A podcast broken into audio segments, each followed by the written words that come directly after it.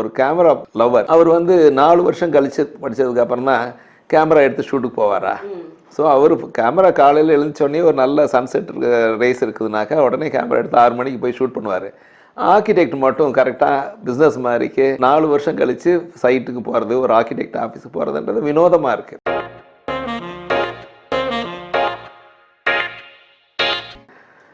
So நான் முரளி, ஆர்கிடெக்டாக last thirty six இயர்ஸாக ப்ராக்டிஸ் பண்ணிட்டுருக்கிறேன். I'm from Erode, small town. So இங்கே வந்து அண்ணா யூனிவர்சிட்டியில் பிஆர்க் படித்தேன். தென் மெகில் யூனிவர்சிட்டி கனடாவில் மாஸ்டர்ஸ் பண்ணேன். அதுக்கப்புறம் மறுபடியும் அண்ணா யூனிவர்சிட்டியில் ஒரு ஃபைவ் இயர்ஸ் டீச் பண்ணேன். அதுக்கப்புறம் then I started my practice. So last thirty five years I'm in the practice. Erode வந்து பேசிக்கலி நீங்கள் சென்னை மாதிரி ஒரு ஸ்பேஸ்லேருந்து ரொம்ப தூரமாக இருக்க ஒரு பிளேஸ். அங்கேருந்து எப்படி உங்களுக்கு ஆர்கிடெக்ட் ஆகணும் அப்படிங்கிற ஒரு இன்டென்ஷன் வந்து ஸ்டார்ட் ஆச்சு? ஆக்சுவலாக நல்ல இன்ட்ரெஸ்டிங் கேள்வி. எங்கள் அண்ணா வந்து ஆர்கிடெக்ட் ஆகணும் ரொம்ப ஆசைப்பட்டாங்க. எனக்கு ஆர்கிடெக்சர்னால் என்னன்னே தெரியாது. ஸோ அவர் வந்து ட்ரை பண்ணி அப்போது ஒரு என்ட்ரன்ஸ் டெஸ்ட்டில் ட்ராயிங் டெஸ்ட் இருக்கும். அதில் வந்து அவரால் வரைஞ்சி சக்ஸஸ்ஃபுல்லாக செலக்ட் ஆகலை, ஆக முடியாமல் போயிடுச்சு. அந்த வருத்தம் எங்கள் குடும்பத்தில் எல்லாத்துக்கும் இருந்துச்சு. நான் அவருக்கு கீழே ஒரு ரெண்டு வருஷம் ஜூனியர். ஸோ அப்போது ஒரு எனக்குள்ளே ஒரு பெரிய ஆசை, அண்ணாவுக்கு கிடைக்காது நம்ம வாங்கி குடும்பத்தை சந்தோஷப்படுத்தணும்னு சொல்லி அப்போ நல்லா வரைஞ்சிட்டு இருந்தனால எடுத்தேன். அப்போ ப்ரொஃபஸர் சச்சிதானந்தம்னு ஒரு மிகப்பெரிய ப்ரொஃபஸர், அவங்க வந்து எனக்கு வரைகிறது எப்படின்றதுல பேசிக்ஸ்லாம் அப்போ சொல்லி கொடுத்தாங்க. அதுக்கப்புறம் அந்த என்ட்ரன்ஸ் டெஸ்ட் அட்டன் பண்ணேன். அப்புறம் சக்ஸஸ்ஃபுல்லாக அதில் செ செகண்டாக வந்தேன் அந்த என்ட்ரன்ஸில். ஸோ அதுக்கப்புறம் ஆர்கிடெக்டாக ஆர்கிடெக்சர் கோர்ஸ் கோர்ஸில் ஸ்டார்ட் பண்ணேன். ஓகே. ஸோ நீங்கள் உங்கள் பிஆர்க்கு வந்து அண்ணா யூனிவர்சிட்டியில் பண்ணீங்க. Anna university. How was that experience? Because five years அப்படிங்கிறது வந்து ஒரு பெரிய ஜேர்னி. ஆமாம், மறக்க முடியாத நினைவுகள், நிறைய நினைவுகள் இருக்குது. நான் வந்தது வெரி சின்ன கிராமத்துலேருந்து வந்திருக்கேன். இங்கே இருந்த அண்ணா யூனிவர்சிட்டி அப்போ எஸ்ஏபி ஸ்கூல் ஆஃப் ஆர்கிடெக்சர் வந்து ஒரு இருபது பேர் தான் படித்தாங்க. Very close family kind. Very pleasurable experience. Lot of learnings, lot of seniors, lot of sharing was happening. Professors were very very close, cordial, very friendly. I had some language பேரியர்லாம் இருந்துச்சு. நான் Tamil medium ஸ்கூலில் தான் படித்து வந்திருந்தேன். So அப்போ வரும்பொழுது கொஞ்சம் தடுமாறினேன் ஃபஸ்ட்டு ஒன் ஆர் டூ இயர்ஸ்க்கு. அப்போ friends were supportive, seniors were supportive. அப்போ நல்லா ஹார்ட் ஒர்க் பண்ணேன். அப்புறம் அந்த ஃபோர்த் இயர் படிக்கும்போது பெஸ்ட் ஸ்டூடெண்ட் ஆஃப் ஆர்கிடெக்சர் என்னோடய ஃபோர் இயர்ஸ்க்கு பர்ஃபார்மன்ஸ்க்கு லயன்ஸ் கிளப் அவார்டு எனக்கு கிடச்சிது. அப்புறம் தீஸ் தீசிஸ் முடித்தேன். அப்புறம் வெளிநாட்டுக்கு மறுபடியும் படிக்க போயிட்டேன். So Anna university experience was a memorable experience. உங்கள் இன்டர்ன்ஷிப் எங்கே பண்ணிங்க சார்? நல்ல கேள்வி இது. இப்போ தான் வந்து இந்த இன்டர்ன்ஷிப்ன்றது வந்து ஒரு தொண்ணூறு நாள் அப்படின்னு சொல்லி ஃபிக்ஸ் பண்ணியிருக்காங்க. அந்த காலத்தில் எப்படி இருக்குன்னாக்கா ஃபஸ்ட் இயர் லீவ் விட்டாக்க டூ மந்த்ஸ் லீவ் இருக்கும். அவங்க ஊருக்கு போகலாம். ஸோ அந்த ஊரில் போய் அதை வேஸ்ட் பண்ணாமல் நான் என்ன பண்ணுவேன்னா ஒரு சைக்கிள் எடுத்துகிட்டு அங்கே இருக்கிற இன்ஜினியர்ஸ் ஆஃபீஸ்க்கு போயிடுவேன். ஸோ ஃபஸ்ட் இயர் வந்து ஒரு இன்ஜினியர் ஆஃபீஸுக்கு அப்போ போகும்பொழுது அவர் பிரதர் மாதிரியே பழகிடுவாங்க, ட்ரீட் பண்ணிடுவாங்க. யங்கர் பிரதர், வாடா டீ சாப்பிட்லாமா, சைட்டுக்கு போகலாம், வாடா கிளைண்ட் மீட்டிங் போகலாம். ஸோ ஃபஸ்ட் இயர்லேருந்தே இந்த இன்டர்ன்ஷிப் வந்து started. So second year leave நடுவில் ஒரு ஒன் மந்த் ஹாலிடே போகிறனாலும் அந்த அண்ணா ஆஃபீஸுக்கு போயிடலாம். ஸோ எங்களுக்கு அப்போ நடுவில் ஏதாவது ஒரு ட்ராயிங் ஹெல்ப்னா கூட அனுப்புவாங்க. ஸோ அப்போ வந்து we never had internship. It was all ஆலெல்லாம் அங்கே ஃபஸ்ட் இயர்லேருந்தே it was on. And how the building was பில்ட்ன்றது ஃபஸ்ட் இயர்லேயே எங்களுக்கு தெரிய ஆரம்பிச்சிச்சு. ஸோ இப்போ இந்த இன்டர்ன்ஷிப்பை பண்ணுற internship for me it's like a joke. இதை வந்து ஃபோர் இயர்ஸ் படிச்சுட்டு அப்புறமேல் ஃபீல்டை போய் பார்க்குறது வந்து தவறாக தோணுது. இது ஃபஸ்ட் இயர்லேருந்தே இந்த இன்டர்ன்ஷிப் வந்து இன்ஃபார்மல் இன்டர்ன்ஷிப் உள்ளே வந்திருந்தாக்க இப்போ நான் விளையாட சொல்லுவேன் ஒரு கேமரா லவ்வர் அவர் வந்து நாலு வருஷம் கழித்து படித்ததுக்கப்புறம் தான் கேமரா எடுத்து ஷூட்டுக்கு போவாரா. ஸோ அவர் கேமரா காலையில் எழுந்துச்சோடனே ஒரு நல்ல சன்செட் ரேஸ் இருக்குதுனாக்கா உடனே கேமரா எடுத்து ஆறு மணிக்கு போய் ஷூட் பண்ணுவார். ஆர்கிடெக்ட் மட்டும் கரெக்டாக பிஸ்னஸ் மாதிரிக்கு நைன் டு ஃபைவ் தேர்ட்டி அப்படி இருந்துட்டு நாலு வருஷம் கழித்து சைட்டுக்கு போகிறது, ஒரு ஆர்கிடெக்ட் ஆஃபீஸுக்கு போகிறதுன்றது வினோதமாக இருக்குது. ஸோ இது வந்து முதல்ல இருந்தே இருக்கணுன்றது என்னோடய ஆசை. Very very interesting thing. So இப்போ நீங்கள் யூ யூஜி முடித்ததுக்கப்புறம் இமீடியட்டாக பிஜி போயிட்டேன். அப்போ எனக்கு டெல்லியிலே லேண்ட்ஸ்கேப் ஆர்கிடெக்சரில் கிடச்சிது வித் ஸ்டைஃபன் ஒரு ஃபைவ் தௌசண்ட் ருபீஸ். அதே டைமில் எனக்கு மெகில் கனடாலேயும் கிடச்சிது. ஸோ மெகில் வந்து நான் படித்த காலேஜோட டைரக்டர் மிஸ்டர் பித்தாவடியான், அவர் அங்கே படித்ததுனால எல்லாத்துக்கும் ஒரு ஃபேசினேஷன். எஸ்ஏபியில் ஸ்டாப்பில் படித்த எல்லாருக்கும் மெகில் மேலே ஒரு பெரிய காதல். ஸோ அது எனக்கு கிடைக்கும்போது நான் எப்படியாவது அங்கே போகணுன்னு ரொம்ப ஆசைப்பட்டேன். பட் நான் ரொம்ப ஏழை குடும்பத்துலேருந்து வந்திருக்கேன். ஸோ அது போகிறதுக்கு உண்டான செலவுக்கு உண்டான பணம் எங்ககிட்ட இல்லை. இருந்ததெல்லாம் விற்றோம். விற்று பெரிய அளவில் கடன் வாங்கி அதுக்கப்புறம் வெளிநாட்டு போய் படிக்க போனேன். அங்கே மூணு வருஷம் படித்தேன். மெகில் யூனிவர்சிட்டியில் மூணு வருஷம் படித்தேன். இப்போ இங்கே பிஆர் படித்ததுக்கும் அங்கே இருந்ததுக்கும் உங்களுக்கு ஒரு டிரான்ஸ்லேஷன் இருந்ததா? லைக் எப்படி டீச்சிங்? இங்கே இருக்கும்போது இந்தியன் எக்ஸ்பீரியன்ஸ் சொன்னாக்க, இங்கே இருக்கிற டீச்சர்ஸ் வந்து கடியிற மாதிரி தெரியும். பட் யாருமே கடியிருந்துக்கிறதே இல்லை. அன்பில் தான் சொல்லித்தராங்க. நான் வெளிநாட்டில் போய் ஃபஸ்ட்டு ஒரு ரெண்டு வாரம் எல்லா சப்ஜெக்ட்லேயும் ஐம்பது ஐம்பத்தஞ்சு தான் வாங்குகிறேன். அப்போ எனக்கு பயங்கர ஒரு கோபம், ஒரு ஆத்திரம். சென்னையில் best student of architecture award வாங்கிட்டு வந்திருக்கேன். இங்கே வந்து ஐம்பத்தஞ்சு மார்க்குன்றது பி பி மைனஸ் அப்படின்னு சொல்லுவாங்க. ரொம்ப குறைவாக இருக்கே. அப்போ ஐ வில் கோ. அப்போ கிளாஸு கரெக்டாக காலையில் எயிட் ஓ கிளாக் போயிடுவேன். நைட் எயிட் வரைக்கும் உட்காந்து கிளாஸில் இருப்பேன். லைப்ரரி போயிட்டு வருவேன். இது மாதிரி சின்சியராக தான் இருந்தேன். பட் என்னோடய பர்ஃபார்மன்ஸ் வந்து not graded very high. I I decided to confront the dean. அப்போ அவர்கிட்ட போய் நான் கேட்குறேன், நான் கரெக்டாக ஹார்ட் ஒர்க் பண்ணி பண்ணுறேன், நீங்கள் ஆனால் என்னோடய கிரேட்ஸ் வந்து ரொம்ப பேடாக இருக்குது அப்படின்னா. அப்போ அவர் சொன்னார், நான் வர்றப்பெல்லாம் நீ இருந்ததே இல்லை அப்படின்னா. சார், நான் காலையில் எயிட் ஓ கிளாக் வர்றேன், நைட் எயிட் ஓ கிளாக் இல்லாமல் நான் போகிறதே இல்லை சார். இல்லை முரளி, நீ யார் வேணால் கேட்டுப்பார், நான் வர்றப்பெல்லாம் நீ இருந்ததே இல்லை. அப்போ கூட இருக்க கிளாஸ்மேட்ஸ் எல்லாம், சார் சொல்லுங்கடா எல்லாம், நான் இருக்கேன்லடா. இல்லைடா, அவர் வர்றப்பெல்லாம் நீ இருந்ததே இல்லைடா.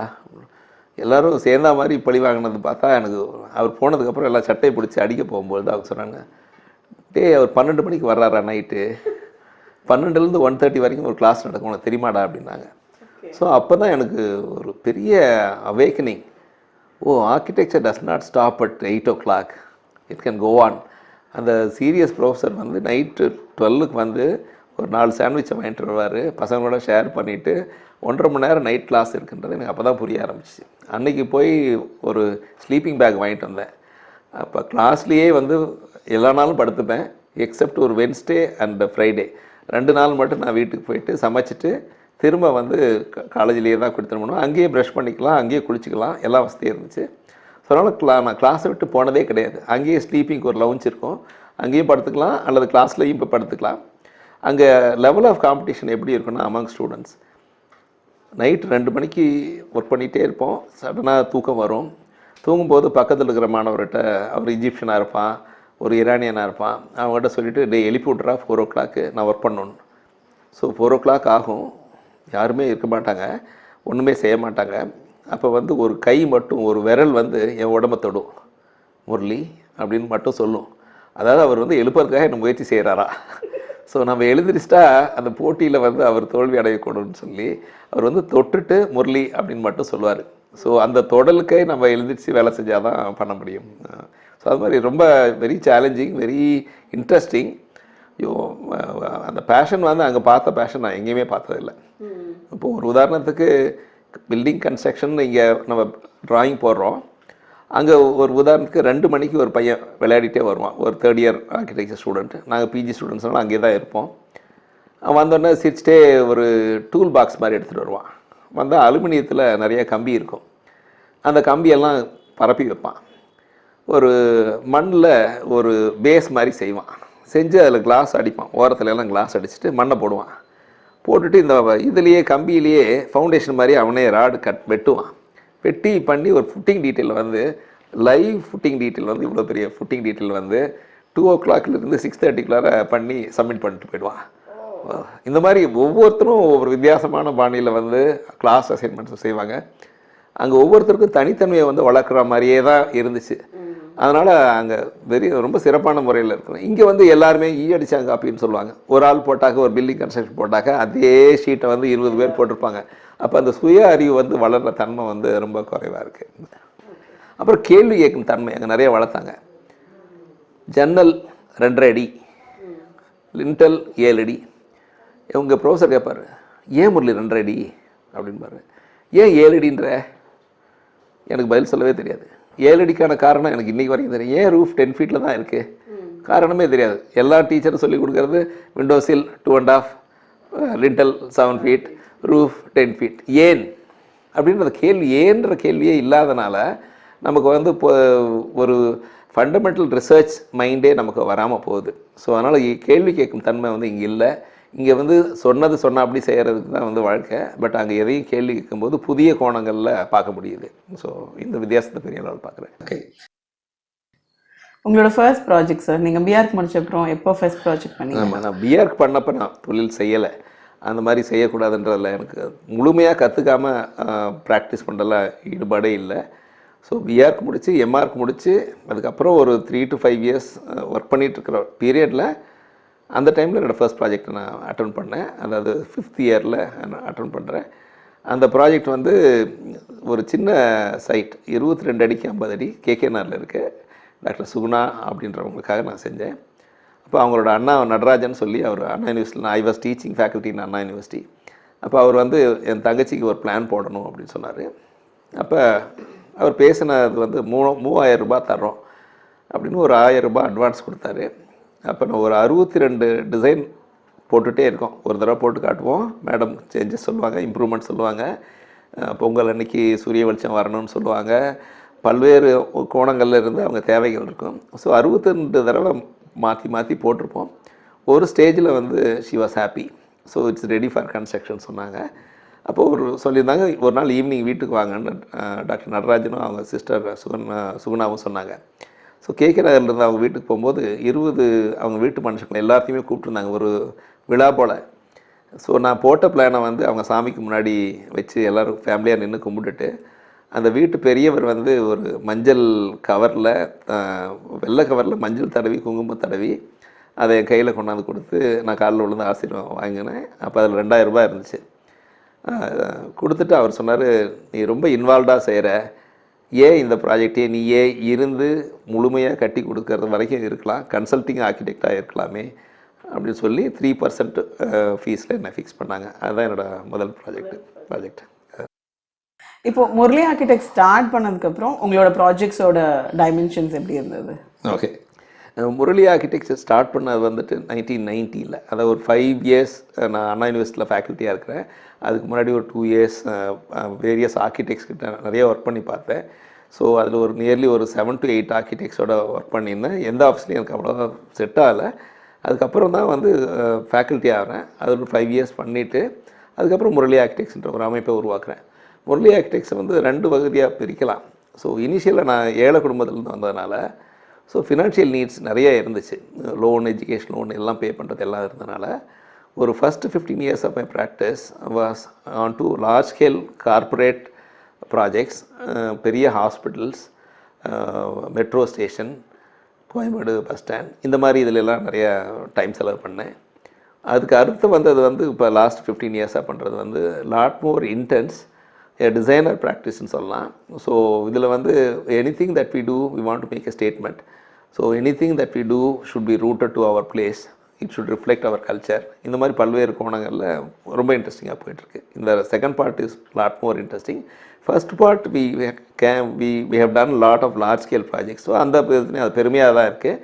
பட் அதை விட மிக பெருமையாக இருக்கிறது சமுதாய சிந்தனையோடு சமுதாயத்துக்கு உண்டான இம்மீடியட் தேவைகளை பார்க்கும்போது அது செய்யும்போது ரொம்ப நல்லாயிருக்கு. ஸோ இதெல்லாம் முரளி ஆர்கிடெக்ட்ஸ் ரெண்டாவது பதில். ஓகே சார், உங்களோட டிசைன் ஐடியாலஜிஸ் என்ன? முரளி ஆர்கிடெக்ட்ஸ் அப்படின்னா நம்ம ஒரு ஒரு பர்டிகுலர் டைப்பாலஜி ஆஃப் ஃப்ரேம் ஒர்க்ஸ்குள்ள போகிறோம். ஸோ அது என்ன?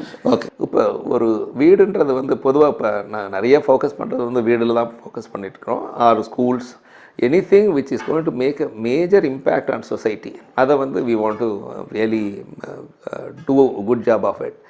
அப்படி பார்க்கும்போது ஒரு வீடுன்றது வந்து ஒரு மூணு தலைமுறையோட எஃபர்ட். ஒரு கிளைண்ட் வர்றாங்கனாக்கா, ஒரு ஆர்கிடெக்டை தேடி வர்றாருனாக்கா, இப்போ சேலத்துலேருந்து ஒருத்தர் வர்றாரு, மதுரையிலேருந்து வர்றாருனாக்கா அவருக்கு என்ன முன்ன பின்ன தெரியவே தெரியாது.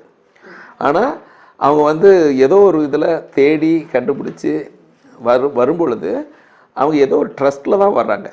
ஸோ நான் உடனே அவரோட வந்து ஒரு கமர்ஷியல் ஆங்கிள்லேயோ அப்படி போகும்பொழுது என்ன ஒரு வியாபாரியாக நினைக்கிறதுக்கு வாய்ப்பு இருக்குது. ஸோ அப்போ நான் காமர்ஸுக்கு நான் போகல, வாட் ஐ கேன் டூ ஃபார்ன்றதை வந்து அவருக்கு தெரிய வைக்கணும். ஸோ அப்போ அப்போ அவரோட பிரச்சனை என்ன, அவரோட குடும்ப சூழல் என்ன, அவர் நினைக்கும் வீடு கட்டும் முறை சரிதானா அப்படின்றது அவரோட நான் நிறைய பேசி பார்க்கணும். ஸோ அப்போ வந்து ஒரு அஞ்சுலேருந்து பதினஞ்சு மணி நேரம் அவரோட பேசும்பொழுது அவர் என்னோடய சிந்தனைகளையும் அவரோட சிந்தனைகளையும் அந்த குடும்பத்தோட சிந்தனைகளையும் உள்வாங்கும்போது எனக்கு அவங்களுக்கு யார் என்ன அவங்க தேவை என்னன்றது தெரியுது. ஸோ அவங்க ஒரு வீடு கட்டுறாங்கனாக்கா அவங்க தாத்தா சம்பாதிச்ச காசு, அவங்க அப்பா சம்பாதிச்சது, அவர் சம்பாதிச்சது, அவங்க மனைவி குடும்பம் சார்ந்தது எல்லாமே உள்ளே இருக்குது. அப்படி இருக்கும்போது ஆர்கிடெக்ட்ன்றவங்க அவங்களோட அத்தனை ஆஸ்பிரேஷனையும் புரிஞ்சு செய்யும் பொழுது ஒரு நல்ல இல்லமாக மாறதுக்கு உண்டான வாய்ப்பு இருக்குது. ஸோ இது வந்து ஒரு ஃபர்ஸ்ட் அண்ட் ஃபோர்மோஸ்ட் ஒன்று. அடுத்தது வந்து இயற்கை. இப்போ அது வந்து மனிதர்கள் மனிதர்கள் சம்மந்தப்பட்டது புரிஞ்சிட்டோம். இப்போ வந்து இயற்கை சம்மந்தப்பட்டது புரியணும். இயற்கைன்னா இப்போ மதுரையில் இருக்குது, எந்த தெருவில் இருக்குது, அந்த தெரு பக்கத்தில் எந்த வீட்டில் இடத்துல இருக்குது, அது சுற்றி இருக்கிற வீடுகளோட அமைப்பு, அந்த தெருக்குண்டான கலாச்சாரம் எல்லாத்தையுமே போய் பார்க்கும்போது அதனோட கிளைமேட்டாலஜிக்கல் ஆஸ்பெக்ட்ஸ் எல்லாத்தையும் பார்க்கும்பொழுது இன்னொரு டைமென்ஷன் கிடைக்குது. ஸோ மனிதர்களை பார்த்தோம், கிளைமேட்டை பார்த்தோம். அடுத்தது எதிர்காலம். எதிர்காலன்றது ஒரு டைமென்ஷன். இப்போ அவருக்கு இருக்கிற ஒரு பையன் வந்து ப பதினஞ்சு வயசு இருக்கலாம், ஆனால் அந்த பையன் இருபத்தஞ்சி வயசாகும் முப்பத்தஞ்சு வயசாகும்போது அவன் எதிர்காலத்தை பிரதிபலிக்கிறான். அப்போ அந்த வீடு வந்து அவனோட ஆஸ்பிரேஷனையும் கொண்டு வந்தால் நல்லாயிருக்கும். அப்போ வேர் திஸ் தமிழ் சமுதாயம் போகுதுன்றதை புரியும் பொழுது அந்த இல்லம் வேற மாறுது. ஸோ இப்போ ஒன்று தாத்தாவோட ஆசை முழுமையாகவே எடுக்க முடியாது, அப்பாவோட ஆசை முழுமையாக எடுக்க முடியாது. பட் அதே டைமில் அந்த குழந்தை தான் வந்து எதிர்காலம். அவன் தான் வந்து அந்த குழந்தை அவ்வளோ அவனோ தான் வந்து இன்னும் ஒரு ஐம்பது அறுபது வருஷம் அந்த வீட்டை உபயோகப்படுத்த போகிறாங்கனாக்கா அவங்க தான் ப்ரைமரி யூஸர். இப்போ நிறைய வீட்டில் அதை வந்து இம்பார்ட்டன்ஸ் கொடுக்காம நான் சொல்கிறேன் செய்யன்ற மாதிரி ஒரு ஐம்பத்தஞ்சு வயசு பெரியவங்க சொல்கிறது வந்து சரியானதாக இல்லை. ஸோ அவங்க மனப்போக்கையும் நாங்கள் மாற்றுறோம். மாற்றி குழந்தைகளை உள்ளே கொண்டாந்து யங் டீன் பீப்புளை கொண்டாந்து அவங்களோட ஆஸ்பிரேஷன் உள்ளே கொண்டு வரும்பொழுது அந்த ஒரு சென்ஸ் ஆஃப் ஓனர்ஷிப் வருது. ஸோ பீப்புளை ஃபுல்லாக புரிஞ்சுக்கிட்டோம், சொசைட்டியை புரிஞ்சிட்டோம், நேச்சரை புரிஞ்சிட்டு செய்கிறோம். அப்புறம் டெக்னாலஜி. இப்போ மாறும் காலத்துக்கு தகுந்த மாதிரி டெக்னாலஜி, புதிய அளவில் டெக்னாலஜி உள்ளே வந்துகிட்டே இருக்குது.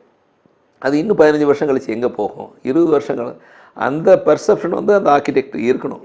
இருந்துனாக்கா அந்த வீட்டில் அதை இன்ஃப்யூஸ் பண்ணலாம், ஆட் பண்ணலாம். ஆட் பண்ணும்பொழுது அந்த மெஷின் வந்து இந்த கார் இந்த அஞ்சு வருஷம் மட்டும் ஓடாது, இன்னும் நாற்பது வருஷம் ஓடக்கூடிய காராக வாகனமாக மாற்றுறதுக்கு முடியுது. ஸோ இதுதான் முரளி ஆர்கிடெக்ட்ஸோட philosophy. We have to build something for the present, taking all that was achieved in the past. பாஸ்டோட எசன்ஸை அவ்வளோ நல்லதையும் எடுத்து உள்வாங்கி ப்ரெசண்ட்டோட தேவையை புரிஞ்சு எதிர்காலத்தில் இவங்க எங்கே போவாங்கன்றது முழுமையாக அறிஞ்சு கொண்டு போய் சேர்த்துட்டு தான் ஒரு வீடுன்னு நினைக்கிறோம், வீடோ என்ன ப்ராஜெக்டோ. ஸோ இதுதான் எங்கள் அப்ரோச். இதுதான் ஒரு சக்ஸஸ்ஃபுல் ஆர்கிடெக்சர் ஃபார்ம் நடத்தணும் அப்படின்னா ஒரு ஆர்கிடெக்ட் என்ன கற்றுக்கணும்? ஒரு சக்ஸஸ்ஃபுல் ஆர்கிடெக்சர் ஃபார்ம் பண்ணணுன்னாக்க அந்த யங் ஆர்கிடெக்ட் ஃபஸ்ட்டு கா காலேஜில் படித்து வரும்பொழுது, ஸ்கூல் ஆஃப் ஆர்கிடெக்சர்ஸில் படித்து வரும்பொழுது அந்த குழந்தை வந்து எல்லாமே ஒரு ட்ரீம் வேர்ல்டில் இருந்தால் வருது. எல்லாமே கற்பனையாக இருக்குது. கற்பனையில் ஒரு சைட்டு, கற்பனையில் ஒரு டிசைன் ப்ரோக்ராம். ஸோ அவங்க செய்கிறது எல்லாமே ஒரு அவங்களுக்கு தோணுனதை வச்சு செய்கிறாங்க. அது ரியாலிட்டி பேஸ்டு கிடையவே கிடையாது. ஸோ அப்போ வந்து வெளியில் வரும்பொழுது அந்த ஒரு ஆறு மாதம் ஒரு இன்டர்ன்ஷிப் போகிறாங்க. அதில் பண்ணும்பொழுது அவங்க பேசிக்ஸ் ஆஃப் ஆஃபீஸ் தான் பார்க்குறாங்க இல்லையா, வேறு எதுவுமே கற்றுக்கலை. ஆஃபீஸில் ஒரு கான்ட்ராக்டர் ஹேண்ட்லிங்கில் ஆகட்டும், ஒரு ஸ்பெசிஃபிகேஷன் ஃபார்மிங்கில் ஆகட்டும், டெக்னிக்கல் ஒர்க்கிங்றாங்க ஆகட்டும், கிளைண்ட் ஹேண்டில் ஆகட்டும், இது எதுவுமே தெரியாத ஒரு குழந்த மாதிரி போய் ஆரம்பிக்கிறாங்க. ஆரம்பித்த நிறைய பேர் வந்து நான் பார்த்ததில்ல ஒரு ஆறு மாதம் ஒரு வருஷத்துலேயே அந்த பேர்ன்ட் அவுட் ஃபீல் வந்துடுது. அப்போ எங் என்னோடய சஜஷன் என்னோடய சஜஷன் இல்லை, இது Joseph Allen Stein, one of the மிகப்பெரிய இந்தியன் ஆர்கிடெக்ட், அவரோட சஜஷன் என்ன சொல்கிறாருனாக்கா ஐந்து ஆண்டுகள் ஒரு ஒரு ஆர்கிடெக்ட் கீழே கூட ஒர்க் பண்ணும் பொழுது அப்போ ஒரு ஒரு ரெசிடென்ஷியல் ப்ராஜெக்ட், ஒரு small size or medium size, ஒரு லார்ஜர் ப்ராஜெக்ட், ஒரு ஸ்கூல் ஆர் ஃபேக்ட்ரி ஆர் ஒரு கேம்பஸ், இதெல்லாம் பண்ணும்பொழுது ஒரு வீடு ஆரம்பித்தாலே ரெண்டரை வருஷம் ஆகுது. டிசைன் டிஸ்கஷன் ஆறு மாதம், கட்டுறது வந்து ஒன்றரை வருஷம், இன்டீரியர்லாம் பண்ணி முடிக்கும் போது ரெண்டரை வருஷம் ஆகுது.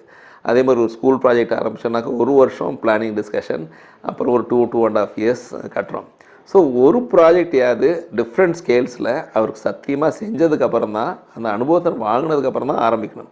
ஸோ இப்போ அஞ்சு வருஷம் ஒரு ஆஃபீஸில் ஒர்க் பண்ணிட்டு போய் ஆரம்பித்தாருனாக்கா எல்லாமே புரிஞ்சு பண்ணுவார். அது பண் ஒர்க் பண்ணும்பொழுது நிறைய பேர் அந்த நேரம் பார்த்து ஒர்க் பண்ணுறாங்க. அப்போ என்ன ஆகுனாக்கா அந்த ஆஃபீஸில் ஒரு பன்னெண்டு பேர் வேலை செய்கிறாங்கனாக்கா இந்த பன்னெண்டு பேரும் கரெக்டாக ஒரு மெஷின் மாதிரி வேலை செய்யும்போது அந்த சீனியர் ஆர்கிடெக்ட்டுக்கு யாரை ட்ரஸ்ட் பண்ணுறதுன்னு தெரியாது. ஸோ அந்த சீனியர் ஆர்கிடெக்ட் கூட என்னென்ன சேலஞ்சஸ் இருக்குதோ அப்போ கூட இருந்து நைட் எட்டு ஆனாலும் சரி பத்தானாலும் ஒரு காம்படிஷன் ப்ராஜெக்டில் ஒர்க் பண்ணுறோம். அப்படி இருக்கும்போது உங்களோட சிறப்புத்தன்மையை அவர் புரியும் பொழுது அந்த சீனியர் ஆர்கிடெக்ட் ரைட் டைரக்ஷன் கொடுப்பாரு. அக்கௌண்ட்ஸ்னால் எப்படி இருக்கணும், கிளைண்ட்கிட்ட எப்படி டீல் பண்ணி ஃபீஸ் ஃபிக்ஸ் பண்ணுறது, அட்வான்ஸ் எப்படி வாங்குறது, எப்படி ஒரு ப்ராஜெக்ட் நடத்துறது, ஒரு கான்ட்ராக்டர்கிட்ட எப்படி எக்ஸ்ட்ராக்ட் பண்ணுறது, க கட்டிடம் ஃபெயில் ஆகுது, சில டைமில் கிராக்ஸ் வரலாம், ஒர்க்மேன்ஷிப் ப்ராப்ளம் வரும், அந்த மாதிரி எமர்ஜென்சிஸ்லாம் எப்படி ஹேண்டில் பண்ணுறது எல்லாத்தையும் அவர் சிறுக சிறுக சொல்லிக் கொடுப்பார். இந்த ஆறு மாதத்தில் போகும்போது அவங்க ஒரு வியாபாரத்தன்மையோடு தான் அந்த சீனியர் ஆர்கிடெக்ட்டும் உங்களை பார்ப்பார். ஸோ உங்களுக்கும் அதிலிருந்து எதை எதை எடுத்துகிட்டு வரலான்ற ஒரு திருடப்போக்கு தான் இருக்கும். அந்த மனப்போக்கு வந்து சரியாக இருக்காது. ஒரு குடும்பத்தில் கலந்துக்கிட்டவங்களோட ஒரு ஒரு ஃப்ரெண்டே எடுத்துக்கோங்க, ஒரு குடும்பத்தில் கலந்துக்கிட்ட ஃப்ரெண்டுக்கு வந்து அந்த குடும்பத்தில் இருக்கிற அத்தனை பேர்த்தோட பிரச்சனையும் தெரியும். அதே ஒரு விசிட்டரோ அவுட் சைடரோ வந்து ஒரு மூணு மாதம் ரெண்டு மாதம் பழகுறவங்க யாருனாலையும் அந்த குடும்பத்தோட தன்மையை புரிஞ்சிக்க முடியாது. இது வந்து ஒரு ஆர்கிடெக்சர் ஆஃபீஸ் நடத்துறதுன்றது ஒரு குடும்பம் மாதிரியே தான். அதை புரியணுன்னா அந்த குடும்பத்தில் அங்கமாகிட்டு அதுக்கப்புறம் வெளியில் போனாங்கன்னா நல்லாயிருக்கும். அப்போ வந்து முழுமையாக புரிஞ்சு போக முடியும். இந்த யூசர்கிட்ட அப்ரூவல் வாங்கிட்டீங்களா அப்படின்னாங்க.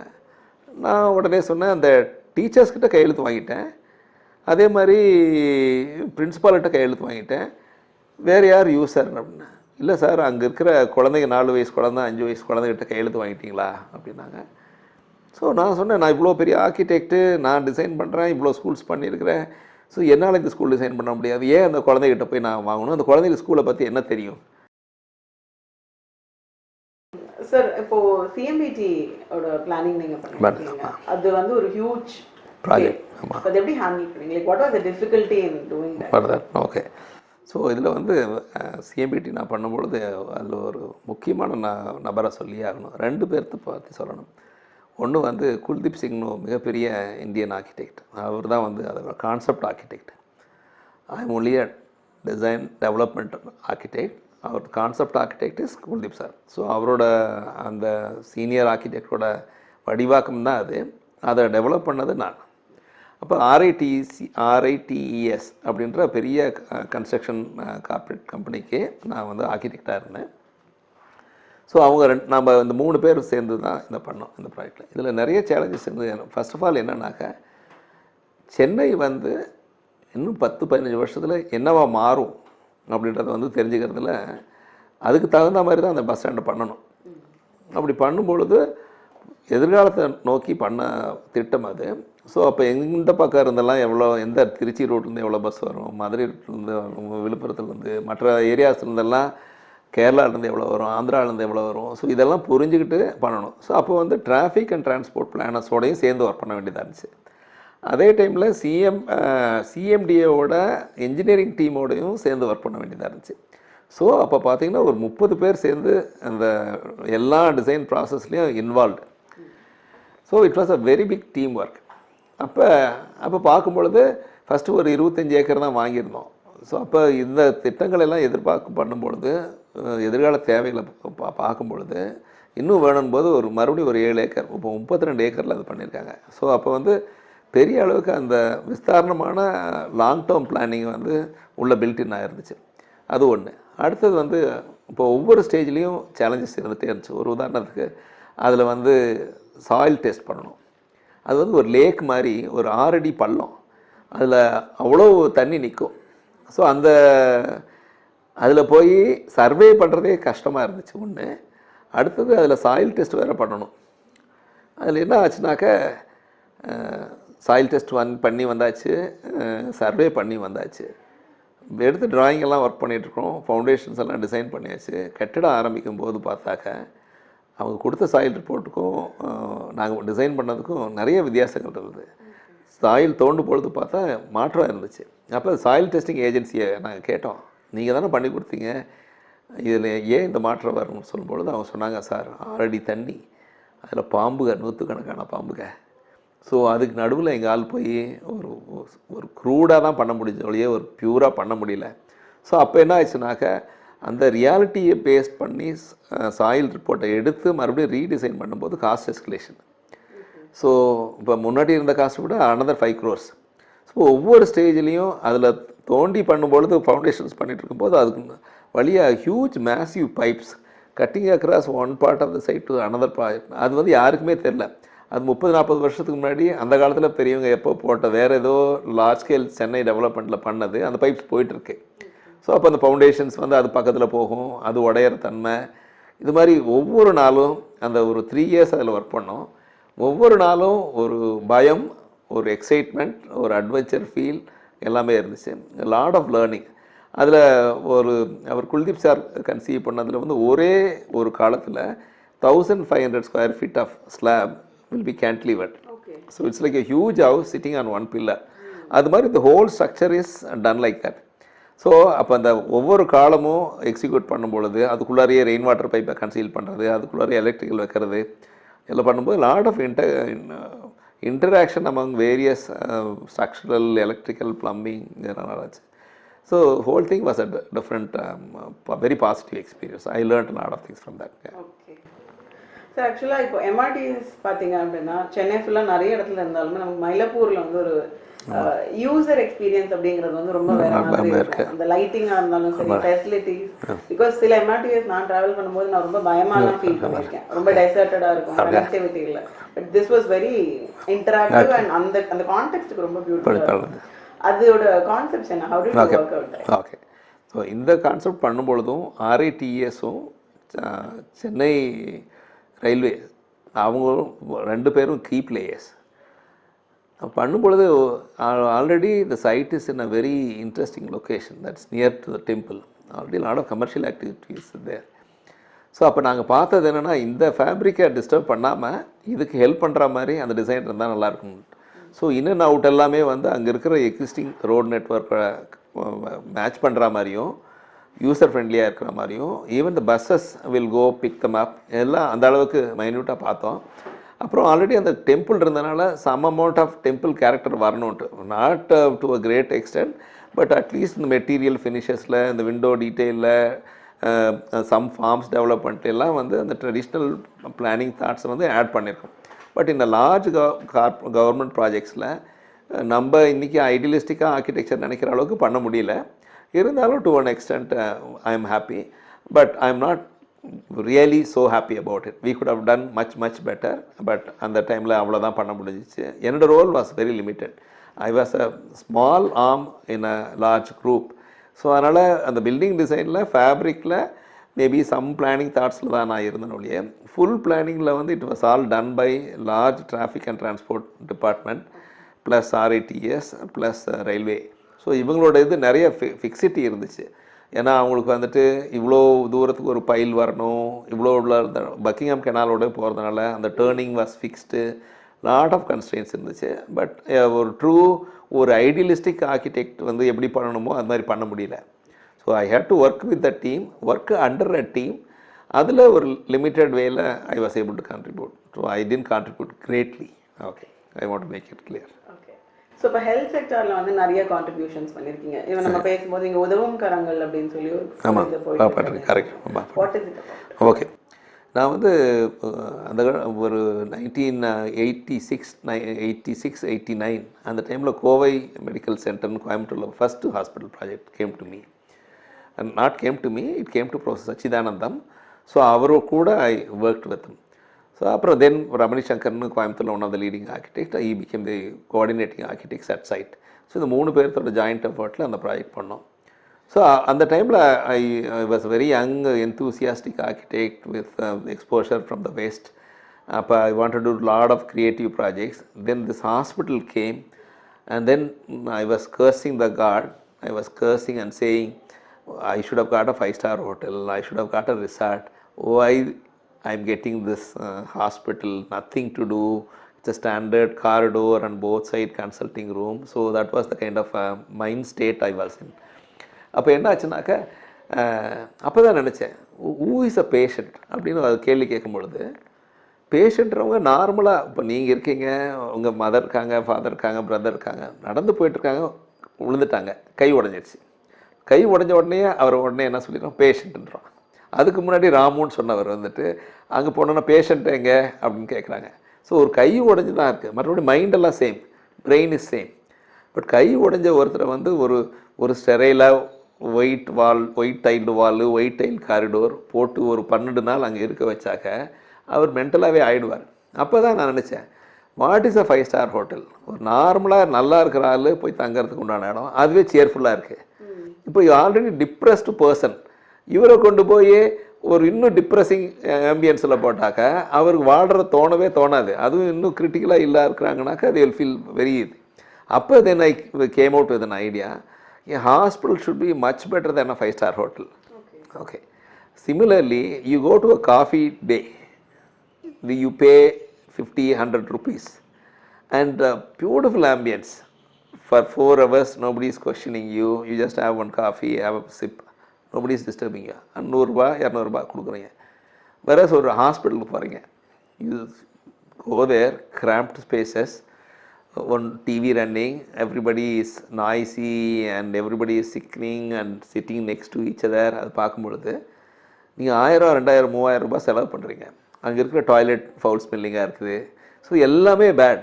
அப்போ நான் நினச்சேன், ஒரு காஃபி கடை வந்து நல்லா இருக்குது, இந்த உடம்புக்கு மனசுக்கு வைத்தியம் பண்ணுற இடம் வந்து இவ்வளோ வித்தியாசமாக இருக்குது, why not we make this as a better thing. So this was my starting point and we approached the first project. அப்புறம் then I got twenty six hospitals and which really made my first part of my life very very happy.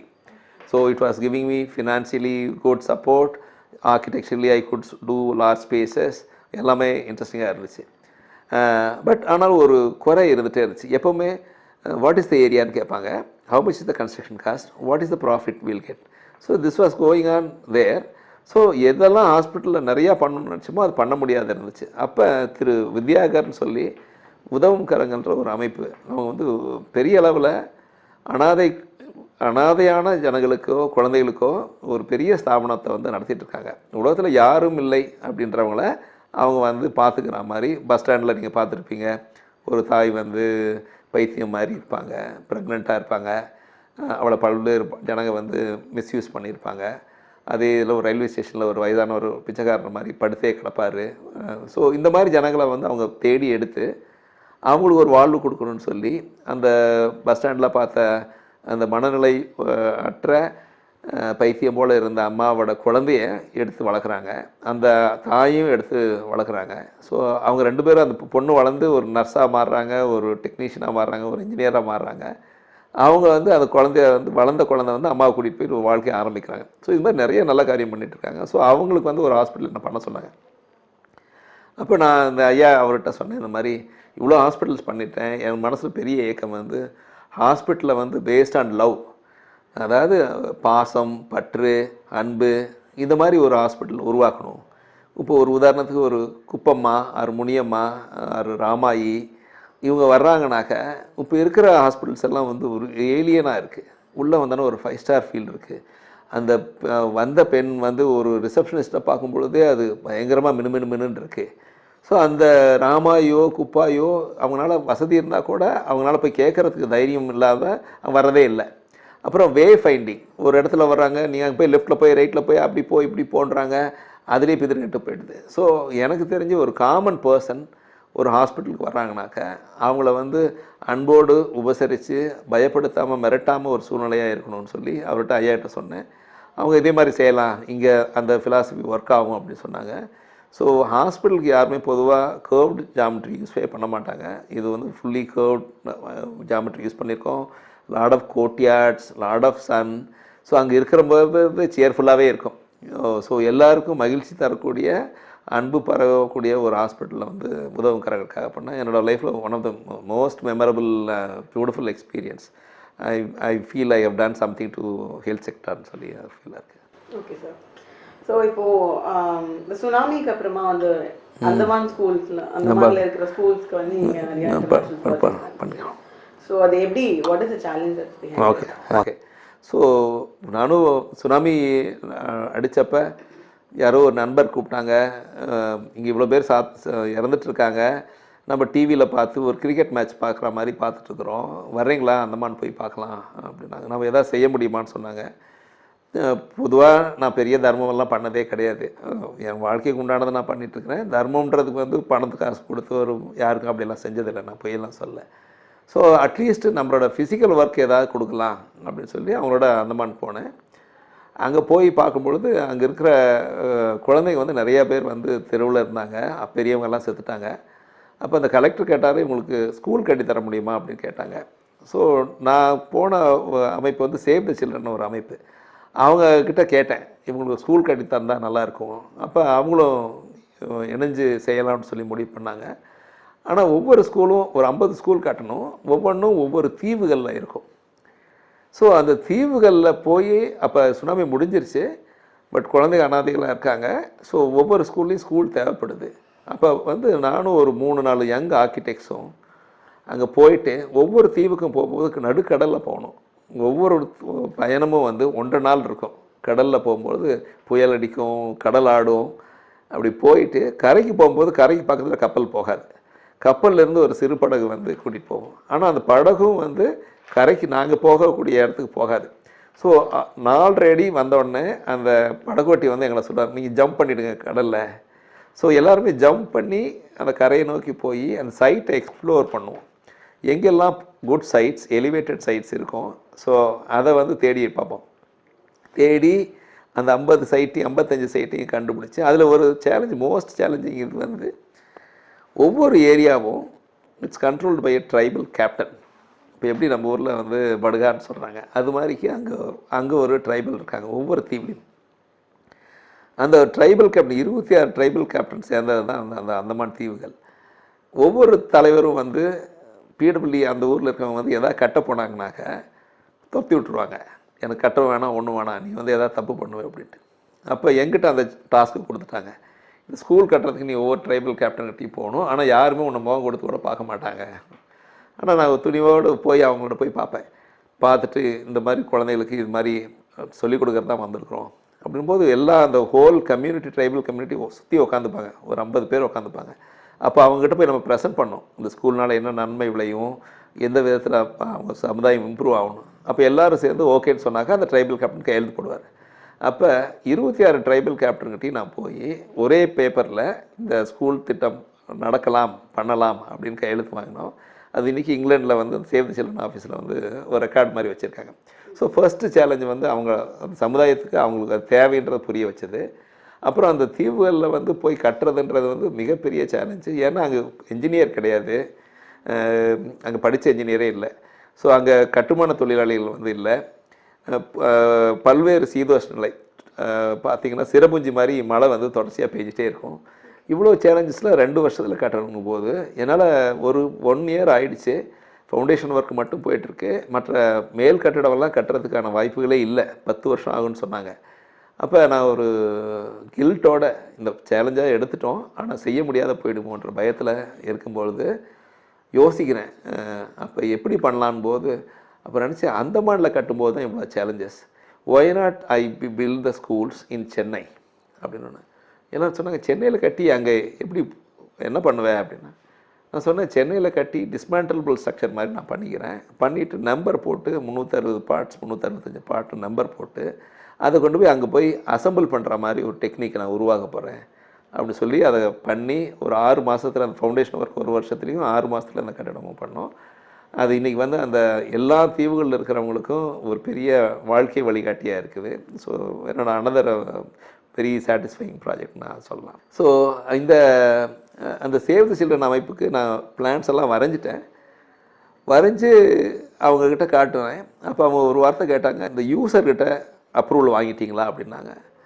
நான் உடனே சொன்னேன், அந்த டீச்சர்ஸ்கிட்ட கையெழுத்து வாங்கிட்டேன், அதே மாதிரி பிரின்ஸிபால்கிட்ட கையெழுத்து வாங்கிட்டேன், வேறு யார் யூசர் அப்படின்னா, இல்லை சார் அங்கே இருக்கிற குழந்தைங்க, நாலு வயசு குழந்தை அஞ்சு வயசு குழந்தைகிட்ட கையெழுத்து வாங்கிட்டீங்களா அப்படின்னாங்க. ஸோ நான் சொன்னேன், நான் இவ்வளோ பெரிய ஆர்கிடெக்ட்டு, நான் டிசைன் பண்ணுறேன், இவ்வளோ ஸ்கூல்ஸ் பண்ணியிருக்கிறேன், ஸோ என்னால் இந்த ஸ்கூல் டிசைன் பண்ண முடியாது, ஏன் அந்த குழந்தைகிட்ட போய் நான் வாங்கணும், அந்த குழந்தைங்க ஸ்கூலை பற்றி என்ன தெரியும் அப்படி. அவங்க சொல்லிட்டாங்க, இந்த ப்ராஜெக்ட் ஃபண்டிங் வேணும்னாக்க you have to get the children signature, இல்லைன்னா நாங்கள் தரமாட்டோம். ஸோ அப்போ நெக்ஸ்ட் டே நான் வந்து என்ன பண்ணேன்னாக்க, ட்ரௌசர் போட்டுக்கிட்டு டிஷர்ட் போட்டுக்கிட்டு நானும் சீனியர் ஆர்கிடெக்ட்ஸ் மற்ற ஆர்கிடெக்ட்ஸ் எல்லாம் போயிடும். பால் கொண்டு போகிறோம், கில்லி தாண்டல் கொண்டு போகிறோம், கோலி கொண்டு எடுத்துகிட்டு போகிறோம். போயிட்டு அந்தமான் வீதிகளில் ஒரு புவர் பீப்புள் லொக்கேஷனில் போய் அதெல்லாம் விளையாடுறோம். அங்கே இருக்கிற குழந்தைங்களோட பாலெல்லாம் கொடுத்து மயக்கிறோம், பலூன் பாலெல்லாம் கொடுத்து மயக்கி அவங்களோட ஒரு நாலு மணி நேரம் விளையாடுறோம். விளையாடிட்டு லஞ்சு வந்து சாப்பிட்றோம், எல்லாம் சேர்ந்து சாப்பிட்டுட்டு அதுக்கப்புறம் சொல்கிறேன், படம் வரையலாமா, ஸ்கூல் படம் வரையலாமா. அப்போ வெள்ளை பேப்பர் எல்லாத்தையும் கொடுக்குறேன், க்ரையான்ஸ் கொடுக்குறேன். எல்லா குழந்தைங்களும் ஒரு இருபது குழந்தைங்க ஒரு ஒவ்வொருத்தரும் மூணு படமாவது வரைகிறாங்க, எங்கள் ஸ்கூல் ஐடியல் ஸ்கூல் எப்படி இருக்கணும்னு சொல்லி. ஆனால் அது நான் சாதனை பார்க்குறோம், எங்களுக்கு அது புரியவே இல்லை, அது என்ன வரைஞ்சிருக்குது, நிறைய கிறுக்கலாக இருக்குதுன்னு. அப்போ அடுத்த நாள் வந்து அது ஒரு எக்ஸிபிஷன் மாதிரி வைக்கிறோம். அந்த குழந்தை படிக்கிற ஸ்கூலில் இருக்க அத்தனை டீச்சர்ஸும் வர சொல்கிறோம். அவங்கள வந்து கோத்ரூ பண்ணி இந்த குழந்தைங்க என்ன பெர்சீவ் பண்ணியிருக்காங்க அதை எங்களுக்கு சொல்ல முடியுமான்னு சொல்கிறோம். எல்லா டீச்சரும் பார்த்துட்டு வந்து ரப்பிஷ் சார், ஒன்றும் ரொம்ப கிறுக்கலாக தான் இருக்குது, இது ஒன்றும் விஷயங்கள் இல்லை அப்படின்னு சொல்லிட்டு அவங்க போயிடுறாங்க. அப்போ எனக்கு யார் குழந்தைகளை உண்மையாக நேசிப்பாங்களோ அவங்க பார்த்தாங்கனாக்க குழந்தைகளோட மனசை புரியும் அப்படின்னு நினைக்கும் போது ஆயமார்கள் வந்து அவங்க குழந்தைகளோட பொதுவாக நல்ல ஈடுபாட்டோட பாசத்தோடு இருப்பாங்க. அவங்கள வர சொன்னோம். ஒரு ஆறு ஏழுலேருந்து எட்டு பேர் வந்தாங்க, சுற்றி பார்த்தாங்க. அவங்க சொன்னாங்க, சார் ரொம்ப கரெக்டாக போட்டிருக்காங்க அப்படின்னு சொன்னாங்க. அப்போ நான் கேட்டேன், ஏன் என்ன எப்படிமா கரெக்டாக போட்டிருக்காங்கன்னு சொன்னீங்க. சார் இந்த இந்த படத்தில் பாருங்கள், மழை வர்ற மாதிரி போட்டிருக்குது. மழை வர்ற மாதிரி போட்டிருக்குன்னா என்னம்மா, அதுக்கு ஸ்கூலுக்கு என்னம்மா சம்மந்தம்? அப்போ அந்த அம்மா சொன்னாங்க, இந்த மாதிரி மழை வர்ற மாதிரி இருந்தாலே மோடம் போட்டாலே நாங்கள் உடனே குழந்தையிலேருந்து கிரவுண்ட்லேருந்து ஓடு, கிளாஸ்க்குள்ளே போ கிளாஸ்க்குள்ளே போ ஏன்னா அங்கே டொரன்ஷியல் ரெயின் வந்துன்னா அவ்வளோ அடிக்கும், சிறபுஞ்சிக்கு அளவுக்கு அடிக்கும், பக்கத்தில் ஆளே தெரியாது. ஸோ அப்போ வந்து மிரட்டுவோம், மழை வந்துச்சுன்னா குழந்தைய மிரட்டுவோம், அடுத்த நிமிஷம் ரூமில் இருக்கணும், இல்லைனாக்க ட்ரென்ச் ஆயிடுச்சுன்னா அதை சளி பிடிச்சிக்கும், விடமாட்டோம். ஸோ மழைன்றது வந்து அந்த குழந்தை மனசில் மிகப்பெரிய பாதிப்பு. அதனால் நிறையா குழந்தைங்க ட்ராயிங்கில் மழை இருக்குது. எங்களுக்கு அது ஃபஸ்ட்டு நாங்கள் பிளான் பண்ணதில் மழையை வந்து ஒரு பெரிய ஆஸ்பெக்டாகவே எடுத்துக்கல. இது வந்து அதில் பாம்புகள் படம் போட்டிருந்தது. அப்போ இது என்னம்மா பாம்புக்கு ஸ்கூலுக்கு என்னம்மா சம்மந்தம் அப்படின்னு கேட்டோம். அப்போ அவங்க சொன்னாங்க, சார் அந்தமான் ஃபுல்லாக பார்த்துருக்கீங்களா? பார்த்துருக்கேன். என்ன எப்படி சார்? நிறையா காடு இருக்குது, ஸ்கூலை சுற்றியெல்லாம் காடு இருக்குது. அப்போ பாம்பு வருமா வராதா சார்? நிறையா பாம்பு வரும். அப்போ இந்த குழந்தை வெளியில் போய் கிளாஸ் ரூமை விட்டு கொஞ்சோண்டு ப்ளே கிரவுண்டுக்கு போனாலே நிறையா பாம்புகள் ஒளிஞ்சிருக்கும். அப்போ நாங்கள் என்ன சொல்லுவோம்னாக்கா, அங்கே போகாத பாம்பு இருக்கும், இங்கே போகாத பாம்பு இருக்கும், எங்கே போனாலும் நாங்கள் பாம்பு இருக்கும் பாம்பு இருக்கும்னு சொல்லி அவங்கள வந்து கிளாஸுக்கு பக்கத்துலேயே இருக்க பார்ப்போம், அல்லது விளையாட விட மாட்டோம். ஏன்னா பாம்பு கடிச்சாக்கா அங்கே மருந்து ரொம்ப கஷ்டம். ஸோ அதனால் குழந்தைங்களுக்கு பாம்புன்றதும். ஸோ அந்த படங்கள் எல்லா இடத்துலையும் பாம்புகள் இருக்குது. ஸோ நீங்கள் பண்ணுற ஸ்கூல் பாம்புகளுக்கு தொந்தரவு இல்லாத மாதிரி ஸ்கூல் பண்ணணும்னு சொல்ல வருது. அப்புறம் இது பாருமா, நல்ல சூரிய வெளிச்சம் போட்டிருக்கு, சூரியன் ரெண்டு மலைக்கு நடுவில் சூரியன்லாம் வருது. அப்போ அதை அவங்க என்ன சொன்னாங்கனாக்கா, ஆமாம் சார், சூரிய வெளிச்சம் வந்தாக்க நாங்கள் அவுத்து விட்ருவோம், போய் ஜாலியாக விளையாடுங்க, நல்லா விளையாடுங்கன்போம். அப்போ சூரியன் வந்து அவங்களுக்கு பெரிய லைஃப் சோர்ஸ் மாதிரி ஆகிடும் பிளேயிங்க்கு அவங்க ஸ்டார்டிங். ஸோ உடனே குடுக்குடுன்னு எல்லாம் வெளியில் போவோம், நல்லா விளையாடும். ஸோ அப்போ we came back and started thinking. So நாம் நினச்ச ஸ்கூல் வந்து ஒரு ப்ளே கிரவுண்ட் போட்டிருக்கோம், அந்த கிளாஸ் ஸ்கூல் பில்டிங் போட்டு சுற்றி ப்ளே கிரவுண்ட் போட்டோம். வேறு இவங்க சொல்கிறதுல பார்த்தாக்கா ப்ளே கிரவுண்டே ஸ்கூலுக்கு நடுவில் இருக்கணும், அது கவர்டு ப்ளே கிரவுண்டாக இருக்கணும். ஸோ இந்த ஹோல் டிசைன் நாங்கள் தப் நாங்கள் பண்ணினது தப்பான டிசைனாகவும் அந்த குழந்தைய கொடுத்த இன்புட்டில் வந்து பண்ண ஸ்கூல் வந்து ரொம்ப மிக சரியானதாகவும் இருந்துச்சு. அதை படி போட்டோம், அந்த குழந்தைகிட்டையும் போய் கையெழுத்து வாங்கினோம், அவங்க சேவ் தி சில்ட்ரன்ட்டையும் காமிச்சோம், அந்த ஸ்கூல்ஸை பண்ணோம். ஸோ இது ஒரு மெமரபிள் எக்ஸ்பீரியன்ஸ். இதே இதில் அப்போ ஒரு சைல்டு சைக்காலஜிஸ்ட் வந்து எங்களை எழுபத்தைந்து வயது முதியவர் அமெரிக்காவிலேருந்து வந்திருந்தாங்க. அவங்க வந்து கேட்டாங்க, இந்த குழந்தைங்களுக்கு ப்ளே திங்ஸ் என்ன கொடுத்துருக்கேன்னு கேட்டாங்க. அப்போ நான் சொன்னேன், சீசா கொடுத்துருக்குறோம், ஒரு ஸ்விங்கு கொடுத்துருக்கோம், ரெண்டு சீசா கொடுத்துருக்கோம் மேடம் அப்படின்னாங்க. அதுக்கு அவங்க கேட்டாங்க, ஆர்கிடெக்ட் சார், நீங்கள் குழந்தை ஸ்கூலில் நிறையா புல்லிஸ் ரவுடிஸ் உருவாக்குறீங்களா அப்படின்னாங்க. எனக்கு ஒரு கோபம், ஒரு குழப்பம், இந்த அம்மா என்ன சொல்ல வர்றாங்க, நான் எதுக்கு புல்லிஸை உருவாக்குறேன்? அப்போ அவங்க விளக்குனாங்க, சார் பெல் அடிக்கும் இன்டர்வெல்லில், இப்போது நீங்கள் ஒரே ஒரு ஸ்விங்கை மட்டும் கொடுத்துருக்கீங்கனாக்க அந்த வகுப்பறைகளுக்கு அத்தனை பேரும் அதை நோக்கி ஓடுவாங்க. அப்போ அதில் ஏறுறது வந்து யார் வேகமாக ஓடுறானோ, யார் பலசாலியாக இருக்கானோ அவன் தான் ஏறுவான். அவன் மற்றவங்களை எல்லாத்தையும் தள்ளி விட்டு கீழே தள்ளி விட்டு அவன் மட்டும் ஆடிட்டே இருப்பான். அந்த பதினஞ்சு நிமிஷமும் அத்தனை பேரும் ஏகமாக பார்ப்பாங்க. ஸோ இது வந்து புள்ளிகளை உருவாக்கும். ஸோ அப்படின்னா எப்படி மேடம் பண்ணுறது, இருக்கிற காசில் வேறு என்ன மேடம் பண்ண முடியும் அப்படின்னு. அப்போ அவங்க சொன்னாங்க, நீங்கள் நல்லா யோசிச்சிங்கன்னா விடை கண்டுபிடிக்கலாம். சாதாரண லாரி டயர் வேண்டாத லாரி டயரை வாங்கிடுங்க, ஒரு நாற்பது டயர் வாங்கி கயிற்றில் கட்டி மரங்கள் அங்கங்கே தொங்க விட்டிங்கனாக்க அமைதியாக இருக்கிற சில கேர்ள்ஸ் அதில் போய் உட்காந்து ஆடுவாங்க, சில பசங்க ஆடிட்டுருப்பானுங்க. ஸோ இந்த விதத்தில் வந்து குழந்தைகளோட அந்த மூமெண்ட் ஸ்விங் மூமெண்ட்டையும் அச்சீவ் பண்ணிக்கிறோம், லெஸ் காஸ்ட்லேயும் இருக்கும், எல்லாத்துக்கும் டிஸ்ட்ரிபியூட் பண்ணுறோம். அப்போ அந்த புல்லிஸ் உருவாக மாட்டாங்க அப்படின்னு சொன்னாங்க. அது ரொம்ப நல்லதாக பட்டுச்சு. அதே டைமில் அந்த சீசாக்கு என்ன மேடம் அப்படின்னு கேட்டேன். அப்போ அவங்க சொன்னாங்க, அந்த மாதிரி ஃபுல்லாக பேம்பு வந்து ஃப்ரீயாகவே இருக்குது. ஸோ ஒவ்வொரு பேம்பும் ஒரு டுவெண்ட்டி ஃபீட் பேம்பு எடுத்து ஒன் ஃபீட் ஹைட்டில் அடிங்க, இன்னொன்று வந்து ஒன் அண்ட் ஆஃப் ஃபீட் ஹைட்டில் அடிங்க, இன்னொன்று அதுக்கு மேலே அடிங்க.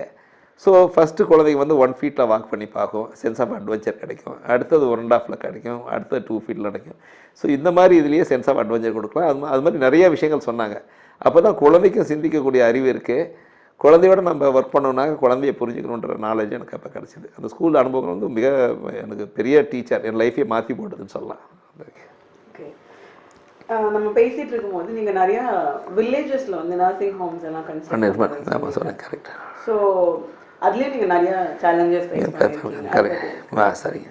இப்போ பொதுவாக பார்த்திங்கன்னா மருத்துவமனைகள்லாம் வந்து பெரிய நகரங்கள்லேயே தான் இருக்குது. இப்போ கிராமங்களில் வந்து அடிப்படை சுகாதார வசதி வந்து நிறைய கிராமங்களில் இல்லை. ஸோ அதனால் பார்த்திங்கன்னா ஒரு கர்ப்பிணியாகட்டும், ஒரு ஈவனாக ஒரு கேன்சர் பேஷண்ட் ஆகட்டும், யாருக்குமே வந்து போதிய இனிஷியல் ஒரு ப்ரிவென்டிவ் இது கூட போகிறதில்ல. ஸோ அப்போ தமிழ்நாடு கவர்மெண்ட்டும் டென்மார்க் ரெண்டும் சேர்ந்து சிறு சிறு கிராமங்களில் மனித நடமாட்டம் குறைவாக இருக்கிற இடத்துல, தள்ளி இருக்கிற இடங்களில், தருமபுரி கிருஷ்ணகிரி காடுகளுக்குள்ளார சில ஹாஸ்பிட்டல்ஸ் பண்ணலான்னு பார்த்தாங்க, ப்ரைமரி ஹெல்த் சென்டர் பண்ணலான்னு பார்த்தாங்க. அப்போ அதில் நான் கலந்துக்கிட்டேன். அது வந்து செல்ஃப் ஹெல்ப் முறையில் பண்ணணுன்ற ஒரு திட்டமாக வச்சுருந்தாங்க. அதாவது அந்த நர்ஸு வந்து தான் டிசைனராக இருக்கணும். Architect should become like a co designer. So நர்ஸும் அவங்கள சார்ந்தவங்களும் பெரியவங்களும் வீட்டில் இருக்கிறவங்களும் சேர்ந்து அவங்களுக்கு என்ன மாதிரி வீடு வேணும், என்ன மாதிரி கிளினிக் வேணும்னு சொல்லுவாங்க. அதுக்கு ஆர்கிடெக்ட் போடணும். அந்த இடமானது வந்து அந்த ஊர் மக்களே டொனேட் பண்ணியிருக்கணும். அதே மாதிரி அதை கட்டும் தொழிலாளிகள் வந்து அந்த கிராமத்தை தாண்டி வேறு இருந்து வரக்கூடாது. அடுத்தது கட்டுமான பொருள் வந்து இருபது கிலோமீட்டரில் தான் இருக்கணும். ஸோ இவ்வளோ கண்டிஷன்ஸோட செல்ஃப் ஹெல்ப் முறையில் ஹசன் ஃபாத்தேன்றவர் வந்து ஈஜிப்டில் பண்ண மாதிரிக்கு இது நம்ம ஊரில் செய்யலான்னு சொல்லி ஒரு கொண்டு வந்திருந்தாங்க. அது பத்து வருஷமாக நடைபெறாமல் இருந்துச்சு, யாருமே பண்ணலை. அப்போ என்னை கூப்பிட்டு கேட்டாங்க, நீ முன்னால் பண்ண முடியுமான்னு சொல்லிட்டு. நான் மனிதனால் முடியாது எதுவுமே இல்லைன்ற நம்புகிறேன். ஸோ அப்போ கலந்துக்கிட்டேன். அதில் கலந்துக்கிட்டு அந்த பத்து ப்ரைமரி ஹெல்த் சென்டரை ஒரு மூன்றரை மாதத்தில் கட்டி கொடுத்தோம். அதுக்கப்புறம் அதே ஹெல்த் செக்ரட்டரி கூப்பிட்டாங்க. மறுபடியும் நூற்றி தொண்ணூறு கிராமங்களை வந்து இதே மாதிரி செய்ய முடியுமான்னு கேட்டாங்க. அது செய்ய ஆரம்பிச்சுட்டு இருந்தோம். உடனே மறுபடியும் கூப்பிட்டாங்க, இன்னொரு இரநூறு. ஸோ மொத்தம் நானூறு வில்லேஜஸ் வந்து அடாப்ட் பண்ணி ஒவ்வொரு ஊர்லேயும் வந்து செல்ஃப் ஹெல்ப் முறையில் இந்த ப்ரைமரி ஹெல்த் சென்டர்ஸ் எல்லாம் பண்ணோம்.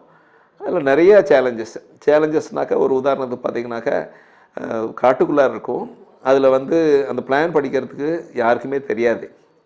அப்போ ஒரு யங் ஆர்கிடெக்ட்டு அவர் வில்லிங்காக போய் அவங்களோட கிராமத்திலேயே தங்கி ஒரு வாரம் இருந்து அதை பண்ணணும். ஸோ அப்போ அந்த கிராமத்துக்கும் அது உதவியாக இருந்துச்சு. இந்த யங் ஆர்கிடெக்ட்டுக்கும் அதை கட்டுறது எப்படின்றத கற்றுக்கிட்டாரு. ஜனங்களோட எப்படி வாழ்கிறதுன்னு புரிஞ்சுக்கிட்டாரு. பெரிய சேஞ்சஸாக இருந்துச்சு. அப்போ நிறைய ஒரு பதினஞ்சுலேருந்து இருபது யங் ஆர்கிடெக்ட்ஸ் வந்து நாங்கள் டீமாக வச்சு செஞ்சோம். இதில் நிறையா கற்றுக்கிட்டோம். Very another memorable experience for me. இது இப்போது நீங்கள் ஜெயலலிதா மேமோட மெமோரியல் பண்ணிட்டு இருக்கீங்க பற்றி கொஞ்சம் சொல்லலாம். ஆக்சுவலாக ஜெயலலிதா மேடம் இறந்து ஒரு ஆறு ஏழு நாள் ஆயிடுச்சு. ஸோ அப்போ எங்களுக்கு அதில் பெரிய ஐடியா கிடையாது, இதில் பார்ட்டிசிபேட் பண்ணணும் பண்ணணும் அப்போ வந்து ஒரு கவர்மெண்ட்லேருந்து ஒரு அஃபிஷியல் ஃபோன் பண்ணி சொல்கிறாங்க, இந்த மாதிரி ஒரு நாலஞ்சு ஆர்கிடெக்ட்ஸ் வந்து தேவ் கிவன் ப்ரொப்போசல்ஸ், உங்களோட ப்ரொப்போசல் இருந்தால் நல்லாயிருக்கும்னு சொல்கிறாங்க. சரி, we thought it's a good opportunity, so we will give our proposal. அப்போ நாங்கள் என்ன பார்த்தோம்னாக்க, ஜெயலலிதா மேடம் வந்து symbolises strength, at same time she is also innocent like a child, she is very feminine. So இவ்வளோ ஆஸ்பெக்ட்ஸ் எல்லாம் வச்சு நம்ம வந்து வில் கன்சீவ் அ டிசைன். அப்போ எங்கள் ஆஃபீஸில் வந்து ஒரு ஒரு பதினொன்று பத்து பன்னெண்டு பதிமூணு யங் ஆர்கிடெக்ட்ஸ் இருந்தாங்க. அப்போ நான் என்ன பண்ணேன்னா, ஐ கேவ் ஒரு long lecture by citing various international examples எல்லாம் வச்சு, this is how they went about and this is the learning that we can do. So we we divide the office into four to five groups. So அந்த four to five groups will work on each group will work on one concept. So ஒவ்வொருத்தரும் ஒரு concept கொடுத்து general guidance கொடுத்துட்டோம். So each one came out with one design. So we had four or five designs. Lot of effort போட்டோம். போய் கொண்டு போய் காமிச்சோம். அப்போ வந்து ஓபி சார் தான் வந்து இருந்தாங்க, ஓபிஎஸ்ஐயாக இருந்தாங்க. அப்போ அப்போ அவங்க அதை பார்த்துட்டு இருந்தாங்க. பார்த்துட்டு ஓகே இது நல்லா இருக்குது, இது நல்லா இல்லை அப்படின்ற மாதிரி. அதே மாதிரி மற்ற ஆர்கிடெக்ட்ஸ் ஒர்க்கையும் பார்த்துட்டு இருந்தாங்க. இப்படியே போயிட்டுருச்சு. ஒரு த்ரீ ஃபோர் மந்த்ஸ் ஆச்சு. அதுக்கப்புறம் என்னாச்சுனாக்க, அவங்க சேஞ்ச் ஆஃப் கவர்மெண்ட்டில் ஓபிஎஸ்ஐயா போயிட்டு இபிஎஸ்ஐயா பதவியேற்றாங்க. அப்போ இபிஎஸ்ஐயா என்ன சொன்னாங்கனாக்கா, இது வந்து should be call in a national way. இங்கே நம்ம லோக்கல் இப்படி பார்த்தது தப்பு. ஸோ நம்ம வந்து நேஷ்னல் லெவலில் வில் பப்ளிசேஷன் மேகசின் அப்படின்னு சொல்லிட்டு இன்டர்நே நேஷ்னல் லெவலில் போட்டிருந்தாங்க. பட் அதில் வந்து கண்டிஷன்ஸ் வந்து வெரி ஸ்ட்ரிஞ்சன்ட் கண்டிஷன்ஸ். அதாவது ஒரு இந்த மாதிரியான ப்ராஜெக்ட் செஞ்சுருக்கணும். மெமோரியல் அந்த மாதிரி ஏதாவது ஒரு சொல்லுங்களா, கிரிமட்டோரியம், டெத் ரிலேட்டடாக ப்ராஜெக்ட் செய்யணும். அப்போ வந்து ஒரு ஆறுலேருந்து ஏழு பேர் தான் வந்து இந்த மாதிரி பண்ணியிருந்தாங்க.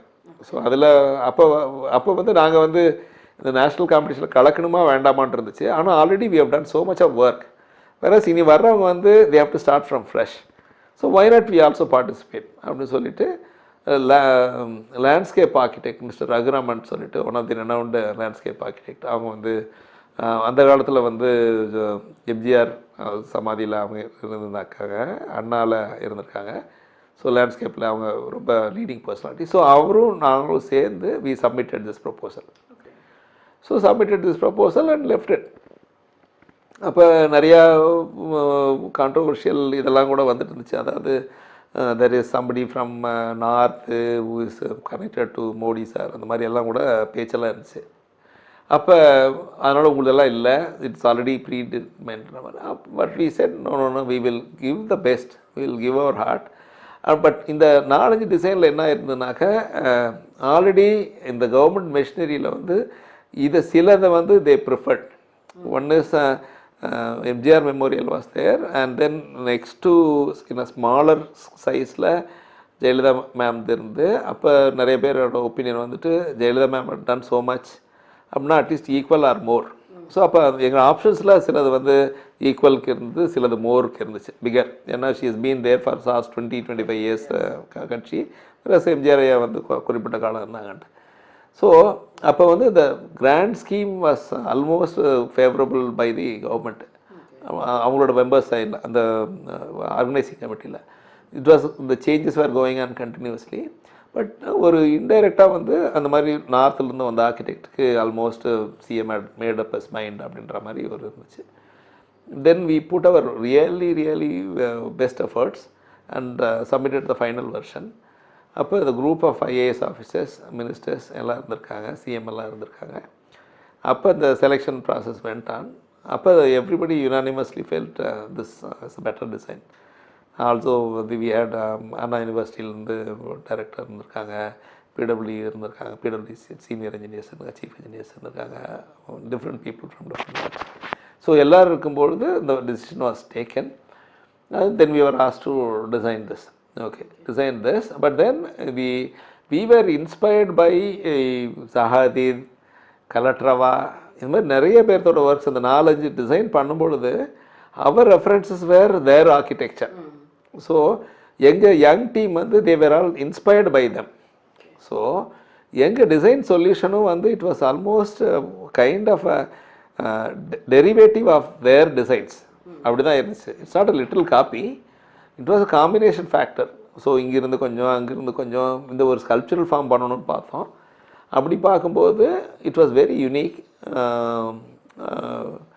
Very unique. கொஞ்சம் ஸ்கேல் டவுன் பண்ணிக்கலாம், ரொம்ப பெரிய ஸ்கேலாக இருக்குது. பட் ஆனால் that's what the government wanted.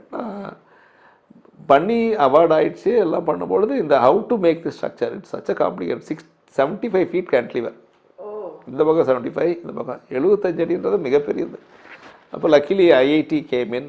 So IIT did the structural part, we have done the architecture part, P W E is doing the construction part. இப்போ நல்லா போயிட்டுருக்கு. another three months பண்ண போகிறோம்.